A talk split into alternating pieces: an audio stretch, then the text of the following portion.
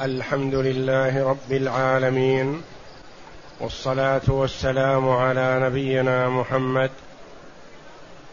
وعلى آله وصحبه أجمعين. وبعد بسم الله.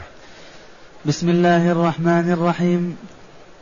قال المؤلف رحمه الله تعالى باب موقف الصلاة. يقول المؤلف رحمه الله باب موقف الصلاة. يبين المؤلف رحمه الله تعالى في هذا الباب موقف المأموم في الصلاة مع الإمام. كان المأموم واحدا أو جماعة كان بالغا أو صبيا أو امرأة وترتيب الصفوف إذا اجتمعوا رجالا ونساء وصبيانا وخناثا وإمامة النساء أين تكون؟ وخير الصفوف وشرها. وعلى أي صفة يقف المأموم مع الإمام؟ وحكم تقدم المأموم على الإمام. كل هذه الأحكام عنون لها المؤلف رحمه الله تعالى بقوله باب موقف الصلاة. كيف يقف الإمام وكيف يقف المأمومون بأصنافهم؟ إذا كان المأموم واحدا وقف عن يمين الإمام فإن كبر عن يساره أداره الإمام عن يمينه فإن جاء آخر كبر وتأخر فصفى خلفه ولا يتقدم الإمام إلا أن يكون الموضع ضيقا. فإن فإن كبر الثاني عن يساره أخرهما الإمام بيديه لما روى جابر رضي الله عنه قال سرت مع النبي صلى الله عليه وسلم في غزوة فقام يصلي فتوضأت ثم جئت حتى قمت عن يساره صلى الله عليه وسلم فأخذ بيدي فأدارني حتى أقامني عن يمينه فجاء جابر بن صخر فجاء جبار بن صخر حتى قام عن يساره فأخذنا بيديه ج... فأخذنا بيديه جميعا حتى أقامنا خلفه من المسند. إذا كان المأموم واحدا وقف عن يمين الإمام ولا يصح أن يقف خلفه ولا أن يقف عن يسار الإمام. فإن وقف عن يسار الإمام أداره الإمام من ورائه وجعله على يمينه كما فعل النبي صلى الله عليه وسلم مع ابن عباس رضي الله عنهما كما سيأتي الحديث. فإن جاء آخر يعني واحد جعله عن يمينه فجاء آخر فيتركه الإمام حتى يكبر ثم يتأخر الاثنان سواء. فإن لم يتاخرا أخرهما الإمام ولا يتقدم الإمام عنهما بل الموقف موقف الإمام ويؤخر المأمومين. كما في حديث جابر بن عبد الله رضي الله عنهما قال سرت مع النبي صلى الله عليه وسلم في غزوة من الغزوات. فقام يصلي. فتوضأت ثم جئت حتى قمت عن يساره. فأخذ بيدي فأدارني عن يمينه. يعني أشار إليه ودفعه ليأتي عن يمينه.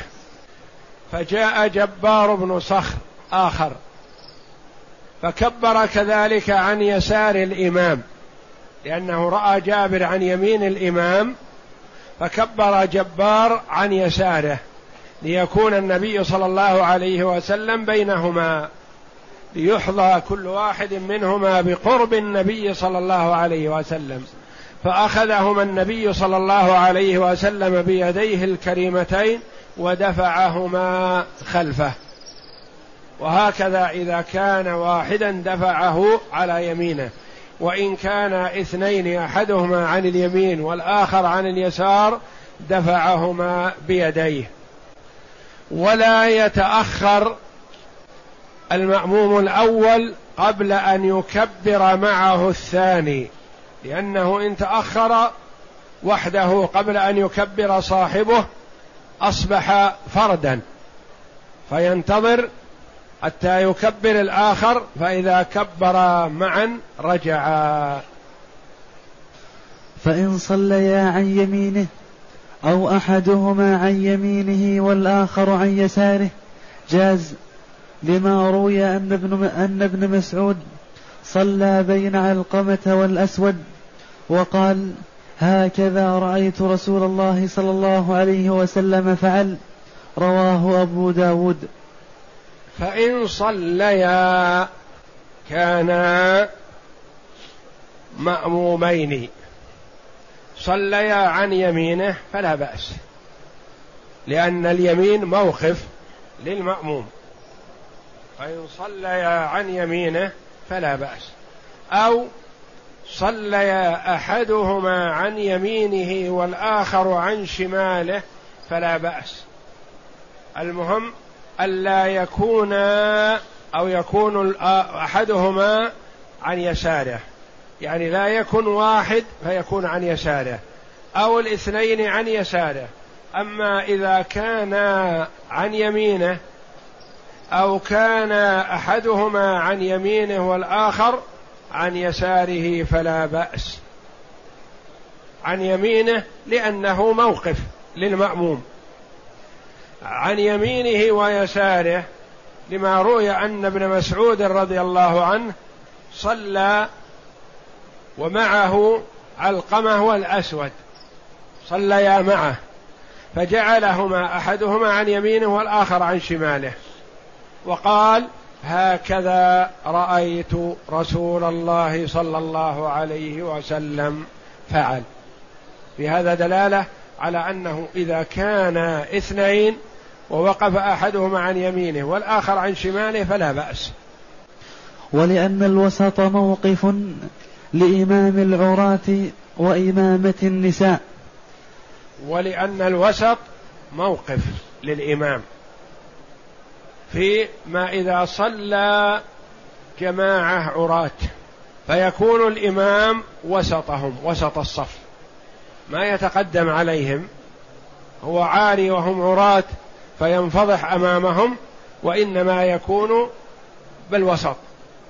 كذلك إمامة النساء إذا صلت بمجموعة من النساء تقف في وسط الصف ولا تتقدم عليهن. فإن كان معهم امرأة قامت خلفهم لما, رو لما روى أنس رضي الله عنه قال قام رسول الله صلى الله عليه وسلم وصففت أنا واليتيم وراءه والمرأة خلفنا فصلى بنا ركعتين متفق عليه. فإن كان المأموم واحد ومعهم امرأة فلا تقف المرأة مع الرجال ولا تقف بجوار الإمام ولا تقف بجوار المأموم. وإنما تكون خلفهم حتى وإن كانت واحدة. فالمرأة تختلف عن الرجل. الرجل لا يجوز أن يصلي واحدا خلف الصف. وأما المرأة فلها ذلك. بدليل ما روى أنس رضي الله عنه قال قام رسول الله صلى الله عليه وسلم وصففت أنا واليتيم وراءه. والمرأة خلفنا يعني صفت وحدها. فلا يجوز للمرأة أن تصف مع الرجال ولا أمام صفوف الرجال ولا تساويهم في الصف بل تكون خلف. وكما قال عليه الصلاة والسلام خير صفوف الرجال أولها وشرها آخرها وخير صفوف النساء آخرها وشرها أولها. فإن اجتمع رجال وصبيان وخناثا ونساء تقدم الرجال ثم الصبيان ثم الخناثا ثم الخناثا ثم النساء. لما روى أبو مالك الأشعري رضي الله عنه أنه قال ألا أحدثكم ألا أح ألا أحدثكم بصلاة النبي صلى الله عليه وسلم؟ قال أقام الصلاة فصف الرجال ثم صلى ثم صف خلفهم الغلمان ثم صلى بهم ثم قال هكذا. قال عبد قال عبد الأعلى لا أحسبه إلا قال صلاة أمتي رواه أبو داود. فإن اجتمع الأصناف كلها الرجال والنساء والصبيان والخناثاء فكيف يصفون؟ اولا الرجال ثم يليهم الصبيان ثم يليهم الخناثاء ثم يليهم النساء ثم الفتيات الصغيرات من النساء اللاتي لم يبلغن.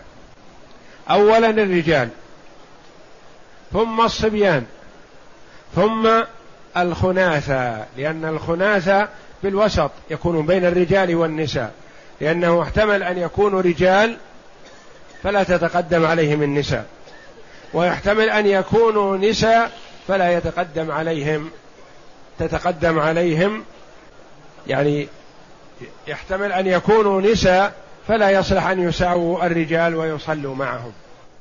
فلذا جعلوا بعد الصبيان ثم النساء البالغات ثم الفتيات الصغيرات خلف أمهاتهن. هكذا صفوف المسلمين في الصلاة كما قال صلى الله عليه وسلم قالات أمتي. يعني هكذا بهذا الترتيب. ولقوله صلى الله عليه وسلم ليلني منكم أولو الأحلام والنهى. فلا يصلح أن يدخل الصبيان خلف الإمام مباشرة لأنه لو انتابه شيء أو أراد استخلاف ما صلحوا ولو ارتج على الإمام أو غلط ما اعتد بتذكيرهم إياه ولا يعتد بهم. فيكون مما يلي الإمام الرجال الكبار الذين يصلحون للإمامة. فإن لم يكن مع الرجل إلا امرأة وقفت خلفه. فإذا كان مع الرجل الإمام امرأة واحدة. مثلا الرجل فاتته الجماعة ولا ينبغي للمسلم أن يتساهل في الجماعة فيحرص عليها لكن فاتته فوات الحرص أو غلبه النوم. فلئلا يفوته فضيلة الجماعة يصلي ولو بأهله ولو بامرأته أو بنته أو أخته أو أمه. وكيف تصف معه؟ تصف وراءه. ما تصف بجواره؟ لأن اليمين موقف للمأموم الرجل. وأما المرأة فلا تقف بجوار الإمام حتى وإن كان محرما لها حتى وإن كان زوجها أو ابنها أو أخوها. فتكون وراءه. فإن كان معه صبي وقف عن يمينه لما روى ابن عباس رضي الله عنه قال بت عند خالتي ميمونة رضي الله عنها فقام النبي صلى الله عليه وسلم يصلي من الليل. فقمت فوقفت عن يساره فأخذ بذؤابتي فأدارني عن يمينه متفق عليه. فإن كان مع الإمام صبي فقط جعله عن يمينه أو معه صبي وامرأة فالصبي على يمينه والمرأة خلفه بدليل قول ابن عباس رضي الله عنهما بت عند خالتي ميمونة أم المؤمنين رضي الله عنها لماذا بات عندها رضي الله عنه حرصا منه على الاطلاع على عبادة النبي صلى الله عليه وسلم في بيته. ولكون أم المؤمنين هي خالته بات عندهم ليطلع على فعل النبي صلى الله عليه وسلم. وابن عباس توفي النبي صلى الله عليه وسلم وعمره عشر سنوات. هذا الحرص الشديد منه على الأخذ بسنة رسول الله صلى الله عليه وسلم وهو غلام صغير. قد ناهز الاحتلام ولما يحتلم رضي الله عنه وأرضاه. توفي الرسول وعمره عشر. يقول فقام النبي صلى الله عليه وسلم يصلي من الليل وهو يرقبه. فقام رضي الله عنه وتوضأ مثل ما توضأ النبي صلى الله عليه وسلم. وجاء وصف بجوار النبي صلى الله عليه وسلم على يساره. يقول فأخذ بذوابتي لعله بشعر رأسه فدفعني وجعلني عن يمينه. دل هذا على أن موقف المأموم الواحد سواء كان بالغا أو صبيا أنه يكون على يمين الإمام. وإن كان معه رجل وصبي في فرض وقف بينهما كما في حديث ابن مسعود رضي الله عنه وجعل الرجل عن يمينه أو جعلهما عن يمينه وإن, ك... نعم. وإن كان في نافلة وقفا خلفه على ما في حديث أنس رضي الله عنه فرق بعض العلماء رحمهم الله فيما موقف البالغ والصبي من الإمام بين الفرض والنفل قال إذا كان صبي وبالغ والصلاة نفل وقفا على خلفه على خلفه جميعا وقفا خلفه. فإن كان في فرض قالوا يحسن أن يقف البالغ على يمينه والصبي على يساره. لأن العلماء رحمهم الله اختلفوا في جواز مصافة الصبي في الفرض قالوا لا تصح مصافة الواحد إذا كان لا يصلح إمام. والصبي قالوا لا يصلح إماما في الفرض فلا يصافه البالغ. بخلاف النفل فلكونه يصح أن يكون إماما في النفل فيصح أن يصافه البالغ. فصل فإن وقف المأمومون قدام الإمام لم تصح صلاتهم لقول النبي صلى الله عليه وسلم إنما جعل الإمام ليؤتم به. فإن وقف المأمومون قدام الإمام ما صحت صلاتهم. لما؟ لأنهم جعلوا خلفهم. وكيف يقتدون به وهو خلفهم؟ والنبي صلى الله عليه وسلم يقول إنما جعل الإمام ليؤتم به. ومن تعتم به تجعله خلفك؟ لا. هذا إذا كان في غير المسجد الحرام. أما إذا كان في المسجد الحرام فلا يصح أن يتقدم المأموم على الإمام في الجهة التي فيها الإمام. أما إذا كان المأموم في غير الجهة التي فيها الإمام فيصح أن يكون المأموم أقرب إلى الكعبة من الإمام. إيضاح ذلك مثلا. إذا كان الإمام يصلي خلف المقام فما بين الركن اليماني والحجر الأسود يصح أن يكون بينه وبين الكعبة قدر ذراع. هؤلاء أقرب إلى الكعبة من الإمام لكن في غير جهته. لكن لو كان بينه وبين الكعبة صف من الرجال ما صحت صلاتهم لأنهم تقدموا على الإمام في جهته. ومن المعلوم أن من كان أقرب إلى الكعبة من الإمام هذا لا يكون في الصف الأول.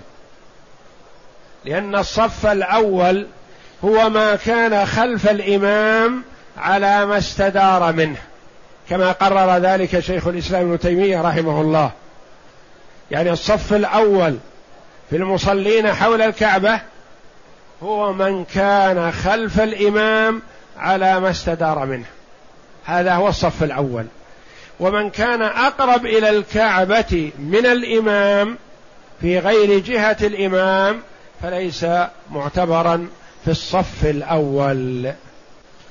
وإن وقف الواحد خلف الصف أو خلف الإمام أو عن يساره لم تصح صلاته لأن النبي صلى الله عليه وسلم أدار ابن عباس وجابرا لما وقف عن يساره وروى وابصة, وابصة بن معبد أن النبي صلى الله عليه وسلم رأى رجلا يصلي خلف الصف وحده فأمره أن يعيد رواه أبو داود. وعن علي. وعن علي بن شيبان قال صلى بهم النبي صلى الله عليه وسلم فانصرف ورجل فرد ورجل فرد خلف الصف فوقف نبي الله صلى الله عليه وسلم حتى انصرف الرجل. فقال النبي صلى الله عليه وسلم استقبل صلاتك فلا صلاة لفرد خلف الصف. رواه الأثرم. وإن وقف الواحد خلف الصف واحد فقط خلف الصف أو واحد فقط من الرجال خلف الإمام أو وقف واحد فقط عن يسار الإمام ما صحت صلاته. لأن النبي صلى الله عليه وسلم أدار جابرا وابن عباس وجعلهما عن يمينه لما صفا عن يساره. دليل على أنها لا تصح صلاتهم لو وقف عن يساره. كذلك لا تصح صلاة الفرد الفذ الواحد خلف الصف. لأن النبي صلى الله عليه وسلم رأى رجلا يصلي خلف الصف وحده فأمره أن يعيد الصلاة. والحديث الآخر عن علي بن شيبان قال صلى بهم النبي صلى الله عليه وسلم فانصرف يعني انصرف من صلاته عليه الصلاة والسلام. ورجل فرد خلف الصف واحد. فوقف نبي الله صلى الله عليه وسلم حتى انصرف الرجل. يعني ما خطبه وهو يصلي لأن في الصلاة شغل. وقف عليه الصلاة والسلام من تواضعه عليه الصلاة والسلام ومحبته للتعليم وقف حتى انصرف هذا الرجل من صلاته. فلما انصرف من صلاته قال استقبل صلاتك. يعني ابدأ صلاتك من أولها. استقبل صلاتك فلا صلاة لفرد خلف الصف. رواه الأثرم. قال أحمد فيه وفي حديث وابصة هذا حديث حسن. يعني الحديثان حسن. نعم. ولأنه خالف الموقف فلم تصح صلاته كما لو وقف قدام الإمام. قال خالف الموقف. الموقف الشرعي أن يكون بجوار الإمام أو أن يكون مع غيره من الجماعة فلا يقف وحده. قال مثل هذا هذا مثله مثل من وقف قدام الإمام وحده فلا تصح صلاته. لو دخل المرء والصف قد تم ويخشى أن تفوته الصلاة فأمامه خيارات. إن تمكن أن يتقدم ويصف بجوار الإمام فلا بأس بذلك. يصف على يمين الإمام ولو كان الصف الأول خلف الإمام. أو أن يتكلم ليشعر من أمامه لعل واحدا منهم يرجع معه ليصف معه.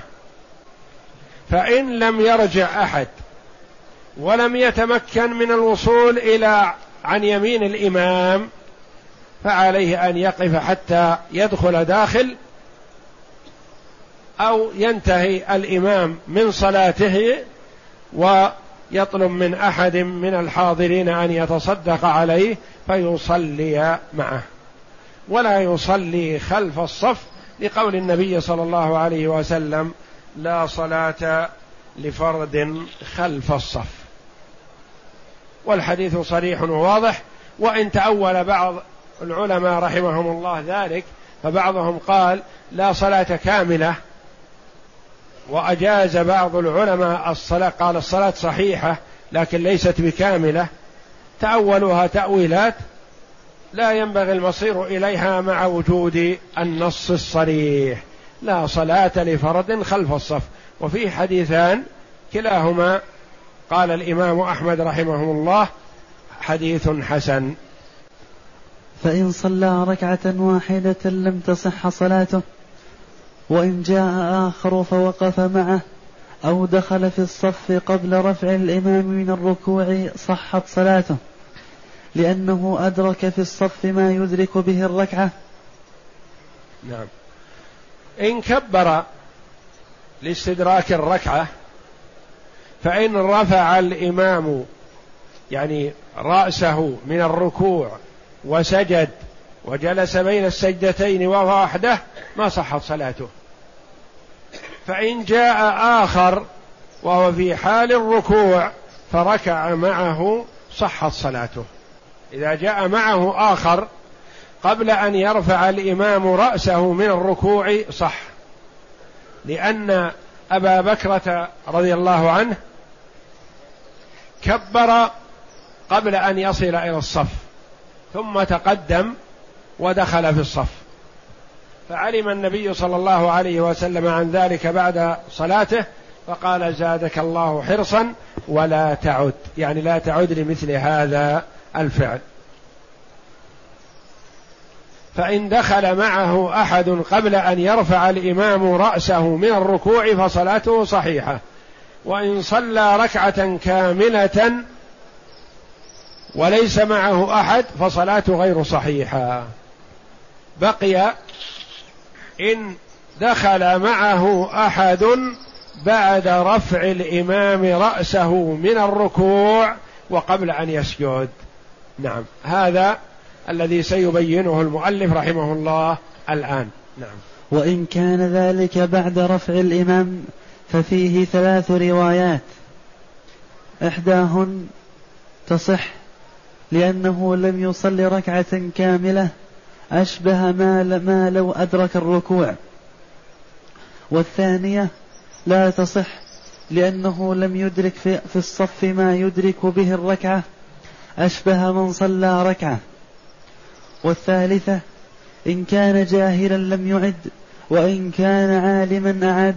لما روى البخاري أن أبا بكر انتهى إلى النبي صلى الله عليه وسلم وهو راكع فرجع قبل أن يصله فذكر ذلك للنبي صلى الله عليه وسلم فقال زادك الله حرصا ولا تعد. فلم يأمره بالإعادة لجهله ونهاه عن العود والنهي يقتضي الفساد. نعم. فإن دخل المسبوق والإمام راكع وحرصا منه في إدراك الركعة كبر أو كان الصف قد تم وكبر ليدرك الركعة وهو فرد وحده. فتقدم لنا أنه لا يخلو. إن صلى ركعة كاملة وليس معه أحد ما صحت صلاته. إن دخل معه أحد قبل أن يرفع الإمام رأسه من الركوع صحت صلاته. إن رفع الإمام رأسه من الركوع قبل أن يدخل معه أحد ثم دخل معه أحد قبل أن يسجد. هذه الحال الوسط. فيها ثلاث روايات. الرواية الأولى تقول تصح صلاته. لما؟ قال لأنه لم يصلي ركعة كاملة وحده وإنما ركع ورفع ودخل معه آخر. فصلاته صحيحة. الرواية الثانية تقول صلاته غير صحيحة. لما؟ لأن ما يدرك به الركعة لم يكن معه أحد. فرد ركع وحده. ورفع الإمام رأسه من الركوع وهو وحده. فإدراكه لهذه الركعة كلا شيء. فلا تصح صلاته. الرواية الثالثة التفريق. بين العالم والجاهل. قالوا إن كان عالما ما صحت صلاته. وإن كان جاهلا صحت صلاته. كيف فرقتم يرحمكم الله؟ قالوا نعم. لأن النبي صلى الله عليه وسلم عذر أبا بكرة لجهله. فقال زادك الله حرصا ولا تعد. يعني هذه لك وليست لك الثانية. هذه لك أنت معذور فيها. لكن الثانية عندك علم لا تعد. فلذا فرقوا رحمهم الله. كما قال النبي صلى الله عليه وسلم في النظرة إلى المرأة الأجنبية قال لك الأولى وليست لك الثانية. يعني نظر الفجأة أنت معذور فيه. لكن تتبع النظرة النظرة لا يجوز. فإن فعل ذلك لغير عذر ولا خشي الفوات فحكمه حكم من خاف الفوات. لأن الموقف لا يختلف لخيفة الفوات وعدمه. ويحت ويحت فإن فعل ذلك لغير عذر ولا خشي الفوات فحكمه حكم من خاف الفوات. يعني حتى وإن كان لم يخف فوات الركعة. لو كبر من حرصه على أن يدرك آمين أو نحو ذلك ثم تقدم إلى الصف فلا بأس بذلك. نعم. ويحتم ويحتمل ألا يصح لأن الرخصة وردت في حق المعذور فلا يلحق به غيره. قال يحتمل ألا تصح صلاة من كبر قبل الصف في غير العذر لأنه غير معذور وبإمكانه أن يمشي ويدرك الركعة ويكبر من أول الأمر مع الصف. نعم. فصل ومن وقف معه كافر أو امرأة أو خنثى مشكل أو من أو من صلاته فاسدة فحكمه حكم الفذ لأنهم من غير أهل الوقوف معه. نعم. وإن وقف مع المأموم كافر. الإمام ومعه اثنان. أحد الاثنين يصلي مع صاحبه وهو كافر. معروف أنه يعبد أصحاب القبور. أو يسأل غير الله. أو يذبح لغير الله. هذا كافر. وإن صلى وصام وزعم أنه مسلم. فإذا كان هو المصاف للرجل نقول للرجل الآخر صلاة غير صحيحة. لما؟ نقول لأن هذا لا يعتد به وجوده كعدمه. هذا لا صلاة له. وأنت أصبحت فذ خلف الإمام. فلا بد أن تتقدم إلى الإمام أو يكون معك غير هذا الكافر. ومثل ذلك لو صف مع الرجل امرأة. رجل وامرأة خلف الإمام. نقول المرأة صلاتها صحيحة. لأن هذا موقفها. وأما المأموم فليس هذا موقفه. فإما أن يكون معه آخر خلف الإمام. وإما أن يكون على يمين الإمام فصلاته غير صحيحة. أو خنثى مشكل مثل المرأة لأنه لا يدرى ماذا يكون. قد يكون رجل فالصلاة صحيحة لكن ما, ما متى نعلم ذلك؟ وقد يكون امرأة فالصلاة غير صحيحة فنغلب الحظر. فنقول لا يصح أن تقف مع خنثى مشكل. وعرفنا الخنثى المشكل هو من له آلة ذكر وآلة أنثى ولم يتميز. ما تميز هل هو ذكر أم أنثى؟ فإذا تميز تبين. ولا زال الإشكال. وأصبح رجلا أو امرأة. وإن وقف معه وكذلك من صلاته غير صحيحة من صلاته فاسدة. مثلا شخص أراد أن يصلي وهو على غير وضوء ولم يتيمم أو الماء موجود عنده ولا ولا عذر في تركه. فقال في نفسه ما يحتاج وضوء. فقال له صاحبه الذي يريد أن يصف بجواره توضأ يا أخي قال لا ما يحتاج.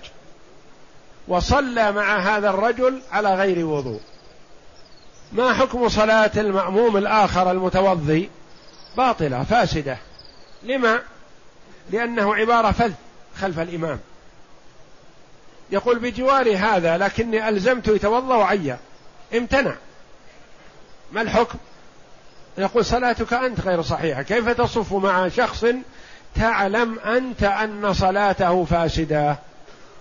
وإن وقف سورة ثانية مثلا تقدم الإمام وتقد وصار خلفه اثنان. صليا معا. فلما سلموا من صلاتهم قال أحد المأمومين لا حول ولا قوة إلا بالله. أنا صليت بغير وضوء. نسيت أنني قد حصل مني حدث ولم أتوضأ فصلاتي غير صحيحة. نقول لصاحبه الآخر صلاتك غير صحيحة لأنك صففت بجواره؟ لا صلاته صحيحة. لأنه معذور في مصافته. وعلى هذا الذي صلى بغير وضوء أن يتوضأ ويعيد الصلاة يصلي هو. حتى لو كان الإمام كما تقدم لنا صلى بغير وضوء ناسيا أو صلى جنبا ناسيا فصلاته صلاة الجماعة خلفه صحيحة وصلاته هو فاسدة عليه أن يعيد الصلاة كما تقدم لنا أن عمر رضي الله عنه صلى بالجماعة صلاة الفجر ثم خرج إلى الجرف لمال له هناك فرأى أنه قد احتلم وتذكر أنه صلى بالجماعة وقد احتلم ولم يغتسل. فأعاد رضي الله عنه صلاة الفجر ولم يأمر الجماعة بإعادة الصلاة. فمن صف بجوار من يعلم أن صلاته فاسدة أو أنه لا يصلح لمصافته كالكافر والمرأة والخنثى. صلى بجوار واحد من هؤلاء؟ صلاته غير صحيحة. صلى من صلاته بجوار من صلاته فاسدة لكن لم يعلم. فصلاته صحيحة. وإن وقف معه فاسق أو أمي أو متنفل كانوا معه صفا لأنهم من أهل الوقوف معه. نعم. وإن وقف معه فاسق. الإمام تقدم خلفه اثنان. واحد رجل صالح مستقيم في دينه وخلقه والآخر عنده شيء من الفسق. فهل تصح يصح للرجل الصالح أن يصاف الرجل الفاسق؟ نعم يصح له ذلك. لأن الرجل الفاسق هذا ما نحكم بفساد صلاته. صلاته صحيحة لكن هو فاسق لكن صلاته صحيحة. بخلاف من تقدم الكافر مثلا أو من صلاته فاسدة ما يقال له صلاته صحيحة. والكافر لا صلاة له. وأما الفاسق فتصح مصافته. نعم. أو أمي كذلك. أمي حتى وإن كان لا يصلح إمام للرجل الصالح المتعلم لكنه يصح مصافته له. أو صبي كذلك. أو متنفل فكذلك. لأنه إذا صلى خلف الإمام اثنان واحد مفترض والآخر متنفل. فصلاة المفترض صحيحة وإن صاف متنفلا. نعم. وإن وقف معه الصبي في النفل كان صفا لحديث أنس. وإن كان في فرض احتمل أن يكون معه صفا لأن لأنه كالمتنفل. واحتمل أن لا يصح لأنه ليس من أهل الإمامة له. لأنه, لأنه ليس من أهل الإمامة له فيه أشبه المرأة. إذا صف مع الرجل البالغ صبي. في النفل لا إشكال في ذلك. في صلاة التراويح مثلا صف مع الرجل البالغ صبي. والصلاة صحيحة. لأن أنس واليتيم واليتيم من الرجال ما يقال له يتيم إلا إذا كان دون البلوغ. فأنس رضي الله عنه صف ومعه اليتيم خلف النبي صلى الله عليه وسلم في نفل في صلاة نفل.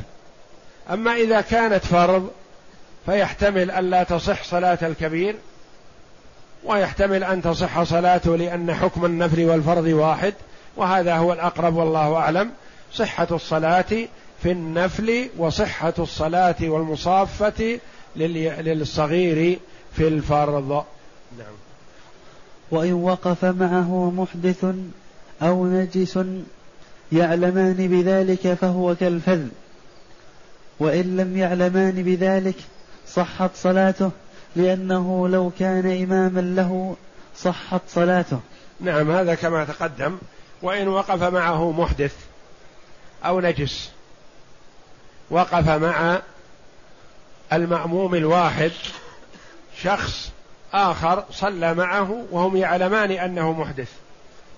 فصلاة المأموم المتوضأ غير صحيحة لأنه في حكم الفذ. محدث أو متنجس يعني محدث على غير طهارة. أو متنجس يعني ثيابه نجسة أو بدنه نجس لا تصح صلاته مع النجاسة. وإن لم يعلمان بذلك حتى انتهت الصلاة فكما تقدم فصلاته صحيحة. لأنه لو كان إمام وصلى ناسيا لحدثه صحت صلاة من خلفه. نعم. وإن وقفت المرأة في صف الرجال كره ولم تبطل صلاتها ولا صلاة من يليها وقال أبو بكر تبطل صلاة من يليها لأنه خالف الموقف والأول أولى لأنها هي التي خالفت بوقوفها مع الرجال فلم تبطل صلاتها فصلاته أولى. إذا وقفت المرأة في صف الرجال فلا يجوز لها ذلك بل يكره وهي تأثم بوقوفها بصف الرجال. فإن حصل فما حكم صلاة من بجوارها؟ قولان للعلماء رحمهم الله. قيل تصح صلاة من بجوارها مع الكراهة وقيل لا تصح. لما تصح صلاته؟ قالوا لأنها هي الآثمة بفعلها وصلاتها صحيحة فصلاته هو من باب أولى في الصحة. وقيل لا تصح لأنه خالف فلم يصف مع الرجال وإنما صف بجوار امرأة. فإن وقف اثنان خلف الصف فخرج أحدهما لعذر دخل الآخر في الصف أو وقف عن يمين الإمام أو نبه من يخرج فيقف معه. فإن لم يمكنه نوى مفارقته وأتم منفردا لأنه أشبه ما لو سبق إمامه الحدث. نعم. وإن وقف اثنان خلف الصف. نعم. دخل اثنان معا. وصفا خلف الصف. هذا يجوز. صالح. أحدهما انصرف من الصلاة لسبب من الأسباب. إما أنه ذكر أنه ما تطهر أو انتابه شيء أو أحدث في صلاته أو أحس بمرض لا يستطيع الاستمرار معه انصرف. بقي المأموم الآخر فذ أمامه إما أن يدخل في الصف إن أمكنه أو يتقدم ليصف بجوار الإمام إن أمكنه أو أن يشير إلى أحد من الصف أمامه يرجع معه ليصف معه. ما تيسرت هذه الأمور كلها وهو قد دخل في الصلاة. ذاك الأول قلنا لا يدخل في الصلاة حتى يكون معه أحد لكن هذا داخل في الصلاة. وقد يكون صلى مع الإمام ركعة أو ركعتين فما موقفه؟ صاحبه ذهب وتركه وبقي وحده خلف الصف ماذا يعمل؟ وما تيسر له الحلول السابقة لا يدخل في الصف ولم يرجع معه أحد ولم يتمكن من الوصول إلى عند الإمام. ماذا يعمل؟ قال ينوي مفارقة الإمام ويتم صلاته. لأنه معذور. ينوي لا يستمر مع الإمام وهو فرد. فما تصح صلاته.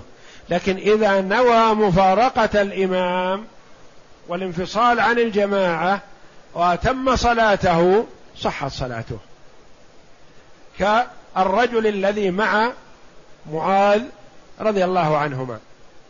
لما رأى معاذ شرع في سورة البقرة في صلاة العشاء وقد تأخر عليهم كثيرا انفرد وأتم صلاته وحده وانصرف. فصحح النبي صلى الله عليه وسلم صلاة هذا مع أن معاذ رضي الله عنه جاء إلى النبي صلى الله عليه وسلم يشتكيه. وهو جاء رضي الله عنه يعتذر للنبي صلى الله عليه وسلم بأن معاذ صلى مع النبي صلى الله عليه وسلم صلاة العشاء. ثم ذهب إلى قوم في أقصى المدينة ليصلي بهم. ثم افتتح بسورة البقرة. متى يركع؟ وهذا يعمل طوال يومه. فانفصل عن الإمام وصلى وانصرف. هذا مثله. الذي كان معه مصاف له فذهب صاحبه وبقي هو فرد إما أن يتقدم وإما أن يشير إلى أحد ليرجع معه فإن لم يتيسر له هذا ولا هذا فينوي مفارقة الإمام ويتم صلاته وينصرف. نعم. وإن دخل المسبوق فوجد فرجة قام فيها. لأنه أشبه ما لو سبق إمامه الحدث. لو كان الرجل وحده يصلي مع الإمام. واحد والإمام. الإمام سبقه الحدث. يصح له الاستمرار؟ لا. ينصرف الإمام. هذا الذي صافه ماذا يعمل؟ ينوي مفارقة الإمام ويتم صلاته. نعم. وإن دخل المسبوق فوجد فرجة قام فيها فإن لم يمكنه قام عن يمين الإمام. فإن لم يمكنه نبه رجلا يتأخر معه فإن لم يفعل لم يكره. لم يكرهه. فإن لم فإن لم يفعل لم يكره. ويصلي وحده أو ينتظر جماعة أخرى. دخل المسبوق فوجد فرجة في الصف دخل فيها. فإن لم يمكنه قام عن يمين الإمام. فإن لم يمكنه نبه رجلا يتأخر معه. يقول يا أخي ارجع لتصف معي بارك الله فيك. ولا يجذبه بقوة. فإن لم يفعل لم يكره لا يسحبه. وإنما ينبهه يقول أنا وحدي. أنا خلف الصف وحدي. ارجع معي جزاك الله خيرا. فإن رجع معه فحسن. وإن لم يرجع معه فلا يكرهه.